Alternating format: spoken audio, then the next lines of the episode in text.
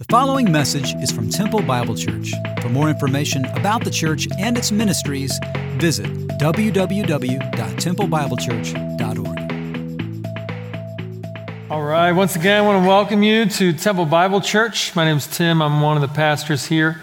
So glad to be with you today. We're continuing our series in Mark chapter 5, and uh, the title of this message today is uh, calm to chaos, or actually, no, it's chaos to calm. It seems like the reverse is true in my house at times. I don't know about you, but oftentimes it's more chaos than calm.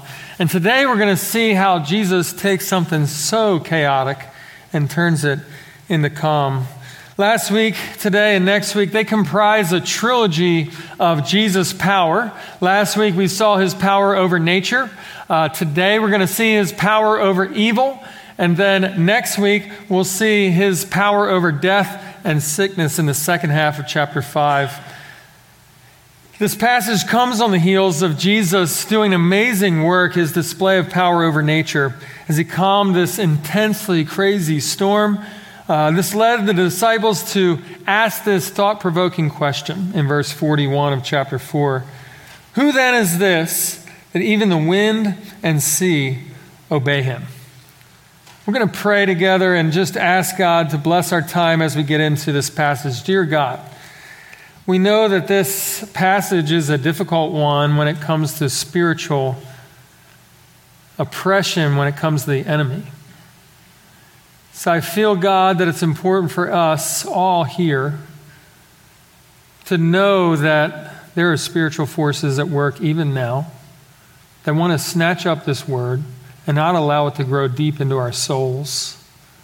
So I pray by the power of the name of Jesus that these forces will be removed and that the Holy Spirit will speak to us through the Word. We are thankful to be together, thankful for your Word that is alive and powerful, sharper than any two edged sword. We praise you for what you're going to teach us today. In your name we pray. Amen. So we look up here on this map, I believe we have a picture of where Jesus came from. If you kind of look to the north, you see Capernaum, and that's right near where the parable of the sower was told. And if you work your way down on the east coast, halfway down to Gergesa, which also says Kursi, uh, that is where uh, this story takes place. So you have them, the, the disciples and Jesus departing up in the north, making their way halfway down uh, to the east there. And so this is where they land in this passage. So Jesus and his disciples, they left a Jewish dominant area and went across the lake, went across uh, this lake of Gennesaret, this uh, sea, and basically came to a place that was more uh, Jew and Gentile mixed, and maybe even more Gentile than Jew. Now, it's interesting when we get into this passage. Uh, sometimes we joke about things, whether it's uh, maybe a situation where you're a kid and you do something wrong and it's like the devil made me do it. Um, I experienced something this morning uh, that I believe there was some kind of spiritual forces making my entire uh, sewer system to act up as I'm trying to get ready, and uh, things, water coming from places it shouldn't in drains and tubs and showers. And uh, fortunately, there was a plumber in the first hour, and he's on his way to my house, so it's kind of cool. Uh, just the benefit, I guess, of uh, preaching the word. I don't know. But, uh, but so we kind of joke about oppression. We joke sometimes the devil made me do it, things like that. And uh, sometimes we have this attitude that's kind of dismissive and, and really not taking that very seriously when it comes to spiritual warfare. C.S. Lewis, he talks about two equal and opposite errors in regard to this topic. He states one is to disbelieve in their existence, the other is to believe and to feel an excessive and unhealthy interest in them. They themselves are, the demons themselves are equally pleased by both errors and hail a materialist and magician with the same delight. So, wherever you sit here this morning on this topic, chances are you are on one side or the other, and most of us don't really have much balance when it comes to this. I would say I'm on the side that often just dismisses things and uh, has some kind of explanation for things all the time, and maybe you are as well. But maybe you're, you're that person that gets caught up in this and gets overwhelmed and absorbed to the point that you can't function very well because you think everything is a spiritual force against you. So this morning, hopefully, we can find some balance from Jesus, who tells us, or Mark tells this story about what Jesus did for this man. So let's look at verses 1 and 2, and we're just going to work our way through these 20 verses throughout this story. Verse 1 and 2 says, They came to the other side of the sea, so the country, to the country of the Gerasenes. And when Jesus had stepped out of the boat, immediately there met, out of, uh, there met him out of the tombs a man with an unclean spirit so we see the setting here, and I think we can all agree uh, that this isn't an accident that Jesus ended up here, right? Somehow he goes on his way in a stormy sea, being tossed around. The disciples are freaking out, and then all of a sudden they happen to land on this shore where a man with an unclean spirit is right there. Now, it's also interesting, though, to think about that in this passage, it doesn't really mention the disciples. They're in the boat there, right? They just experienced this crazy evening of storm, and I imagine the only one that got any sleep was Jesus. So maybe they cruised on in on that calm sea and they're just still snoozing. I don't know. But they're on the shore in the boat, and Jesus hops out, and it doesn't say Jesus and the disciples. It's kind of an interesting thing. Maybe they're resting. I don't know. That's probably what I would have been doing. So it's not an accident that they came and it says this word in verse 2 immediately. Kent Hughes uh, states Jesus came straight from his confrontation with a storm in nature to confront an equally violent storm in human nature. So we've already observed in this book that Jesus is always teaching, right? And he brought the disciples to this area. Maybe he woke them up before he hopped out of the boat. Hey, catch this, watch this, don't miss it, right?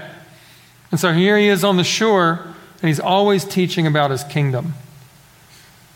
And it's nothing different here.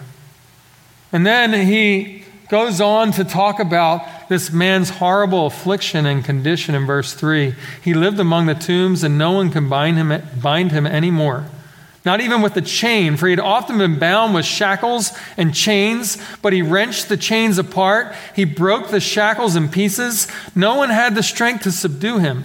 Night and day among the tombs and on the mountains, he was always crying out and cutting himself with stones. What a horrible condition this man lived in.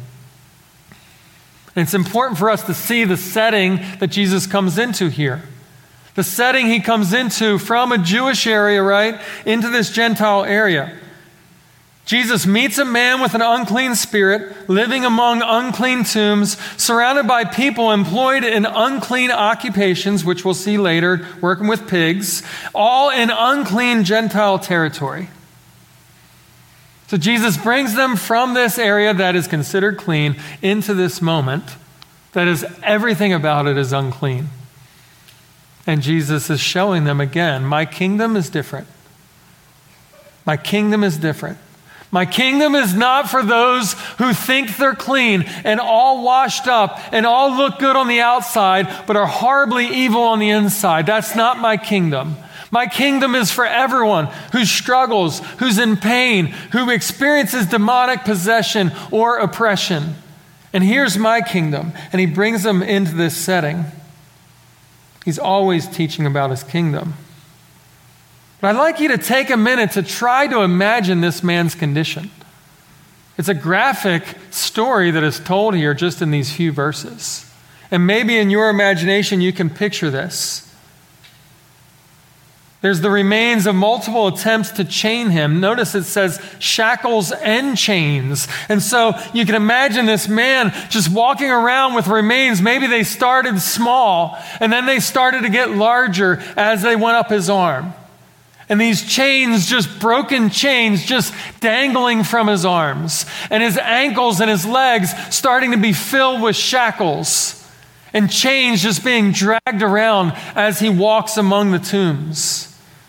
And then you see this man, this picture of his, these massive self inflicted wounds with cuts, probably infected all over his body, just trying to find some sort of relief even through pain as he cuts himself. And these ridiculously loud, shrieking shrills of, of noise and pain and howling coming from this man as he wanders among the tombs night and day with no relief. This is who Jesus comes to.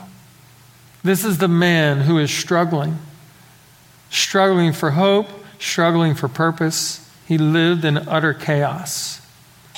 Now, I don't know if any of you have ever experienced anything like this. Maybe not to this level, but maybe some kind of experience with demonic oppression or possession. Maybe you personally have dealt with this. I know for me, when I was young, growing up as a pastor's kid, there was an experience I had that I'll never forget. I think I was in middle school, I can't remember, but I do remember the fact that I was woken up, maybe not woken up, my dad was preaching. Uh, I was paying attention diligently to my dad, and a couple rows behind me, I heard this scream. And it's just like the top of his lungs, this guy is yelling in the service. And I'm just like, all right, I'm awake now if I wasn't before. And I turn around, and this guy's freaking out. And I see some deacons come over and usher this guy outside into the lobby, into a room. And of course, I needed to get a drink at that time. Uh, so I wanted to check things out because you know, not often you experience this crazy you know, excitement you know, um, in the church, being there night, you know, morning, noon, and night as a pastor's kid. And so I'm out there getting a drink, and I just hear noise coming from this room. And I hear banging, and, and this guy, I mean, he's He's probably 50 pounds lighter than me, and he's taller than me. He's just skinny, and he's just in this situation where he has this supernatural strength, and he's throwing desks around the room. And he's just screaming at the top of his lungs. And then finally, some men are able to subdue him, and, they, and then I hear later they prayed for him and prayed over him, and he calmed down. And he continued to come to our church. It's kind of an interesting situation growing up. I grew up in a church. It was some, uh, some of the things I've seen in this small church is like God uh, created a magnet for people who were struggling like that. And the magnet was around my dad. I don't know why, but that's just what happened. And so I was able to see things like this. And I think it was a privilege God gave me to maybe learn along the way.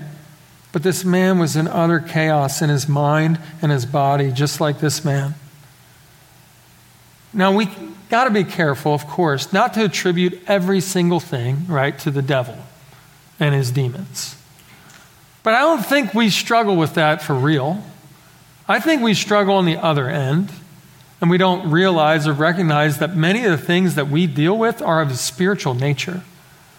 That they go deeper than maybe your physical struggles. And maybe even things that have been identified as physical infirmities, mental infirmities, that of course it's important to do what the doctors say and to take your medicine if it's prescribed and to be encouraged that way. But oftentimes when people struggle, when you and I struggle, there's most likely a spiritual root. And there's a spiritual struggle, whether it's past abuse, trauma, difficulty like that, that hasn't been dealt with. And so in this, we can see there's someone, there's a king who has power over this. And that you're not sitting in your seat helpless and hopeless. That this man wasn't wandering around the tombs helpless and hopeless. It's because of Jesus transformed his life. Look at verse 6. And when he saw Jesus from afar, he ran and fell down before him and crying, out with a loud voice, he said, What have you to do with me, Jesus, Son of the Most High God? I adjure you by, by God, do not torment me. For he was saying, Come out unto him, come out of the man, you unclean spirit. So here it is. The man comes up to Jesus, and notice immediately comes up to him, right? And then he, even Jesus, as he's a far, far away, the scripture says, Jesus can see this trouble on him. It reminds me of Jesus as he interacted with the multitudes a lot of times. Jesus would say, I have compassion on them because they're like sheep without a shepherd. So Jesus sees this man, he already sees him from afar and knows he needs help. He needs intervention. Based on his night and day actions, we can see who was really controlling this man, the demons inside of him which makes this reaction in verse 6 fascinating because even at that moment, he falls down at Jesus' feet. he falls down in his presence. And then there's this interesting interaction between the demons and Jesus. They even recognize him as Jesus, the Most High God. And this isn't the first time. If you look in chapters 1 and 3, that's already mentioned in Mark, that this same experience happened with Jesus. And even if you look closer, the demon himself says, uh, I adjure you by God, do not torment me. It's a very interesting situation happening here where they're recognizing God and they're even recognizing Jesus as the Most High God and begging, in a way, for mercy. So the man sees Jesus as the Most High God. But I think it's important when they say, Do not torment me. I think it's crucial for us to understand that Jesus has control not only of the physical, the running and the bowing, but also the mental state of this man that Jesus can overpower these demons who reside inside of him. It's an interesting dual conversation happening between demons, man, Jesus. There's an amazing book I read recently called Gentle and Lowly, and if you want to look for summer reading, don't go any further. Uh, the women of this church, and many of the women are going through this in a, in a study, and I can't rec- recommend it more highly. But this book, throughout this book, he talks about how Jesus approaches us. And he says, the author says, you don't need to unburden or collect yourself and then come to Jesus. Your very burden is what qualifies you to come. No payment is required, he says. I will give you rest. His rest is gift, not transaction. So here's the man approaching Jesus, bowing at his feet, distraught, naked, torn apart, chains all over him hasn't slept in, I'm sure, weeks, and here he is laying at Jesus' feet. And here Jesus is. I'll give you rest. Take my yoke on you. My yoke is easy, my burden is light.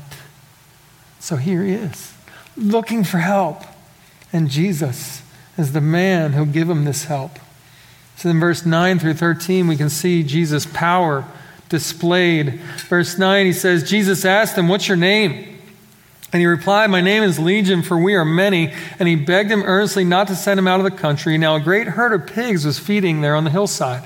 And they begged him, saying, Send us to the pigs, let us enter them. So he gave them permission, and the unclean spirits came out and entered the pigs and the herd, numbering about 2,000. They rushed down the steep bank into the sea and drowned in the sea. uh, if you ever read the Bible, or if you ever like start reading the Bible and you're like, this, I just can't get into it. I hear students saying this sometimes. It's like, have you read the Bible for real? This stuff is in the Bible. And it's crazy and it blows my mind. It's very fascinating. And unfortunately for the pigs, not so fascinating, but it happened. And I also say to them, too, is this that if you were trying to produce a squeaky clean version of fiction and trying to uh, help people be convinced that Christianity was the way to go, maybe you don't put this story in there. Especially for human rights advocates, right? I mean, I'm sorry, animal rights advocates. Uh, we just don't understand. We'll get to the pigs in a minute, but I, am just, I'm just sidetracked by the pigs. I'm sorry. Uh, let's get to the legion first, though. So he interacts with Jesus and he says, I am legion, we are many. And so when we have to, we have to understand this legion reference is a Roman reference. And if you think of a legion in an army, a legion was anywhere from five to 7,000 troops, plus 120 horsemen and technical people involved in this uh, legion. So, this is what's described as in inhabiting this man five to 7,000 demons. So, you can see why chains were no match for this man. Like these demons probably just laughing at the oh, really? You're going to put that one? Okay. And boom, they're gone. And this is what this man is dealing with. Make no mistake, demons are active right now in your home in your community, and even right here where you sit. It's important for us to be sober and vigilant. Vigilant, not vigilant. Vigilant, did I get that right? Vigilant. The Bible says because Satan is like a lion, roaming about, seeking whom he can devour. I think we don't take this serious enough. I know I don't like I should. As a dad, as a husband, as like the shepherd of my home. Where am I lacking in the area of allowing these things, spiritual forces, to even enter my home? Are there gateways that I'm opening to spiritual oppression and demonic activity, even in my home?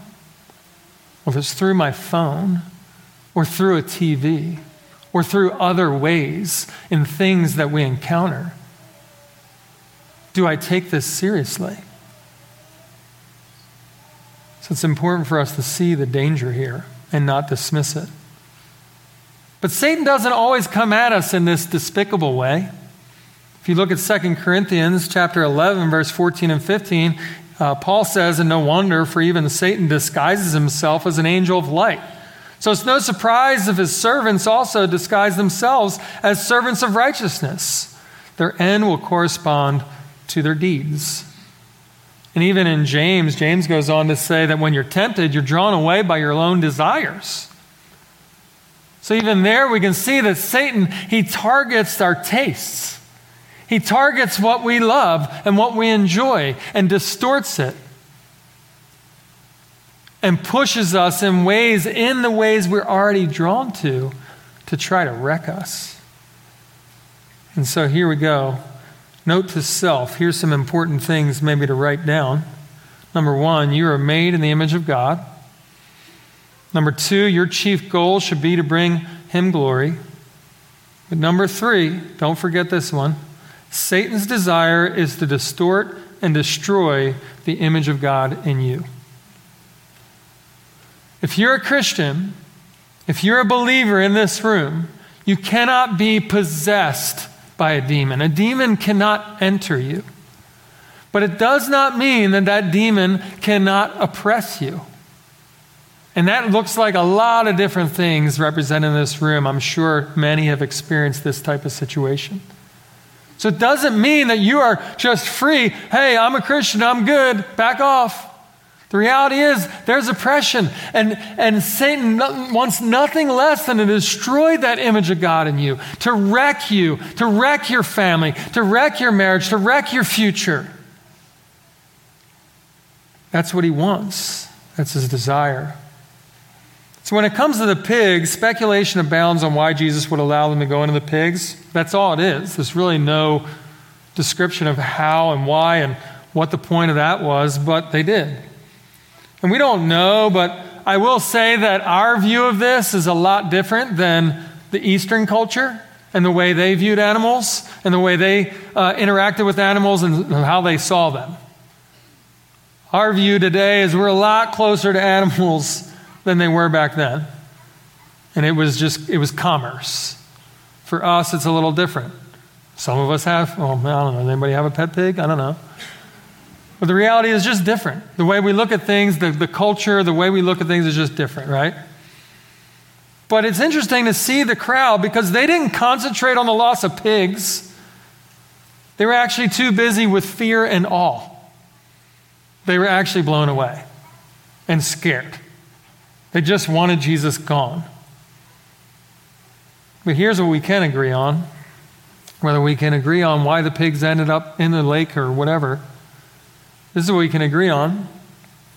This man telling his story as an Eastern storyteller for the rest of his life would fill the minds of people and kids and whoever he spoke with all throughout the Decapolis, these 10 cities surrounding him, with this story of God's transformation and his parents and his grandparents and those kids' parents and grandparents and then grandchildren and great grandchildren would tell this story over and over again because they saw it with their own eyes. They heard the howls and the shrieks of this man. They saw his wounds. They probably told their kids to stay away from that area because this guy was unclean clean, right? And here he is. And they saw the transformation.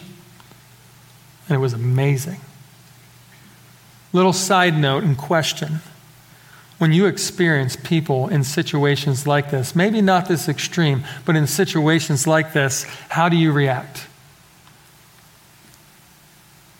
when you see a man or woman begging, and maybe they're in a state where they're oppressed or even possessed because of maybe choices they made or things that have been done to them, how do you act?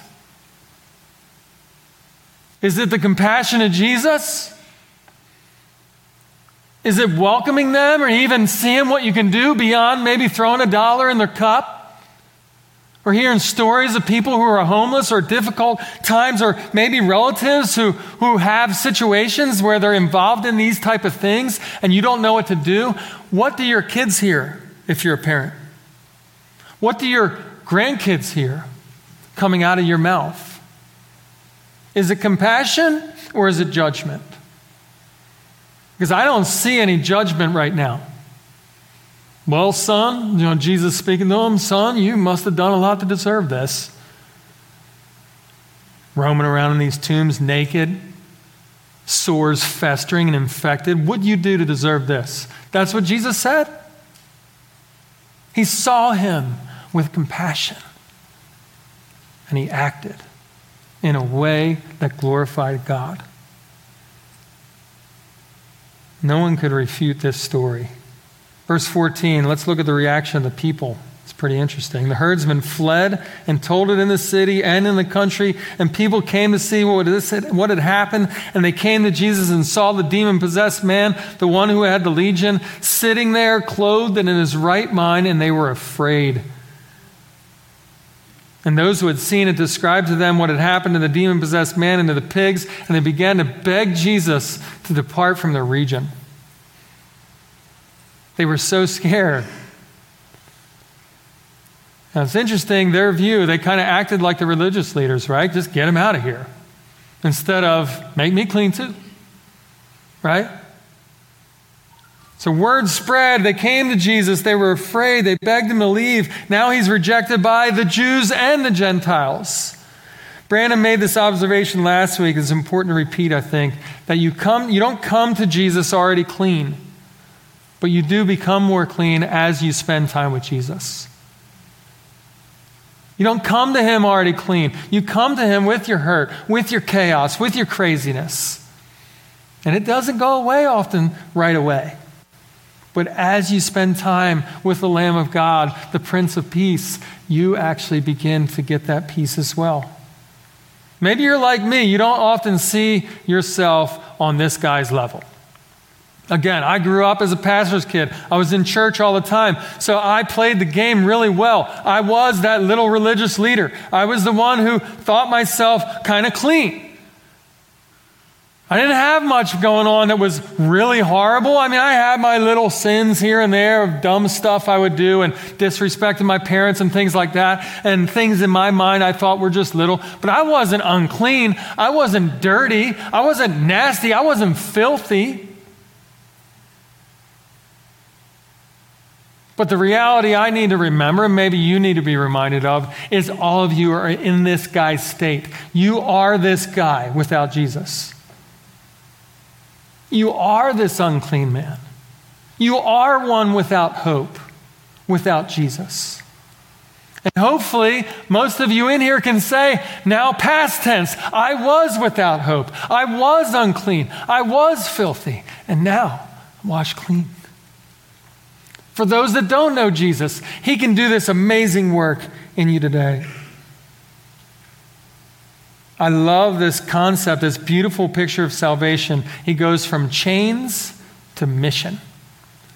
Jesus doesn't just leave them cleaned up and, okay, now you're in your right mind, you're clothed, and all that good stuff, but now he gives him a mission. And look at the words described about this man after this chaos. Where do they find him? What do they find him like in verse 15? He's clothed, this calm demeanor, and dignity. He's sitting there, clothed with calm demeanor and dignity, and then he's in his right mind where he's self controlled. He has a sound mind. This is what Jesus did for him. For some of you in this room, the state of this man hits you right between the eyes because you can see yourself in this man. You've descended so low in a gross sin, whether obvious or hidden, you can't imagine being forgiven. Some of you sitting with family members even now that they have no idea the deep sin that you're addicted to at this moment. And you think to yourself, there's no way, there's no looking up. It's just bottom from here on out. And I want to remind you of this story. Here's your sign you can be forgiven, you can be transformed. The power of the Holy Spirit can transform your life today. The very same God who calmed the stormy sea and cast out the legion of demons, giving this man new life, can give you new life today. Lastly, we can see the mission that's received in verse 18. As he was getting into the boat, the man who had been possessed with demons begged him that he might be with him. And he did not permit him, but said to him, Go home to your friends, tell them how much the Lord has done for you, and how he has had mercy on you. And he went away and began to proclaim in the Decapolis how much Jesus had done for him, and everyone marveled. So here he is, the healed man. He's begging to go along with Jesus. And before you judge the man too harshly, think about maybe yourself in that situation. You just come off this trauma, running around in tombs naked, scraping yourself, chains, all this stuff, howling, uh, night and day. And here it is, you're transformed and in your right mind. I don't know about you, but I would want to stick with Jesus. Take me with you. Don't leave me here where all the trauma happened. Don't leave me here in this pain and where I'm reminded by looking at people's faces, the people who put chains on me. Why would you do that to me? Some of you are sitting right here and you've experienced trauma. You've experienced evil in your life. Things that have hurt you in deep ways. And I want you to hear that just because Jesus said stay doesn't mean he departed from him, that he was still with him. But he had a mission. And some of you, your trauma can be your mission. He was denied, but given a greater mission. Look at verse 19. What does Jesus say? Go home to your friends, tell them how much the Lord has done for you and how he has mercy, has, he's had mercy on you. That could be pretty much your calling card today, your, your to go orders. Go home. Tell your friends and family how much Jesus has done for you. Jesus had made this man clean and given him purpose in the kingdom. This is the first missionary sent out in the book of Mark, and guess what? He's a Gentile. and he's sent out. These 10 cities had no doubt heard of this situation, and he was being asked something intense and difficult. Just because you're asked something intense and difficult doesn't mean it's not from God. He was asked something to go back to this trauma, to go back to the setting, to go back to this experience of where he was chained. But imagine the people who encountered this man before, seeing him and hearing his story. Jesus tells them to go out, and it says the Decapolis, which represents 10 cities in the surrounding area. And this man was this missionary to all 10 cities. And here he goes, spreading the love of Jesus. Ephesians 6:12 says, "We do not wrestle against flesh and blood, but against rulers, against authorities, against cosmic powers over this present darkness, against spiritual forces of evil in heavenly places." I think some of us need to be reminded of that today. That the things you're experiencing aren't just physical, they're not just mental, but it's spiritual. And as soon as you face the reality of that, then you can start to see healing. Then you can start to see growth. Then you can start to see you being used on mission for the sake of the gospel. But I want to take this time now, if you guys could go ahead and stand with me. We're going to sing one more song. I want this song to be one that allows you to focus. I know the tendency because it's almost noon. I'm even letting you out early so you can calm down. But some are already jetting out. They're hungry. But uh, But my first focus and thought at this moment, because I'm always thinking of this, is what am I eating, right? What am I doing next? But I'd love for you to just stand still and focus on what you've heard. These spiritual forces, this demonic activity wants to snatch this word of God and just allow you to forget it and go home unchained. Unchained. Changed, excuse me. Or unchained. So, for us, I think during this time of song, maybe for us, we can let this be a time of focus. Maybe time of confession. Maybe you need to confess even to a relative here sitting with you. Maybe you need to get on your knees where you are, meet, come forward and, and get on, on your knees up front. And spend some time with God, maybe confessing some things that you need to get right, and maybe embracing your mission that God's given you. I'll be down front here on the side if you want to pray. I'd be glad to pray with you. There are other people in this room that would love to pray with you as well.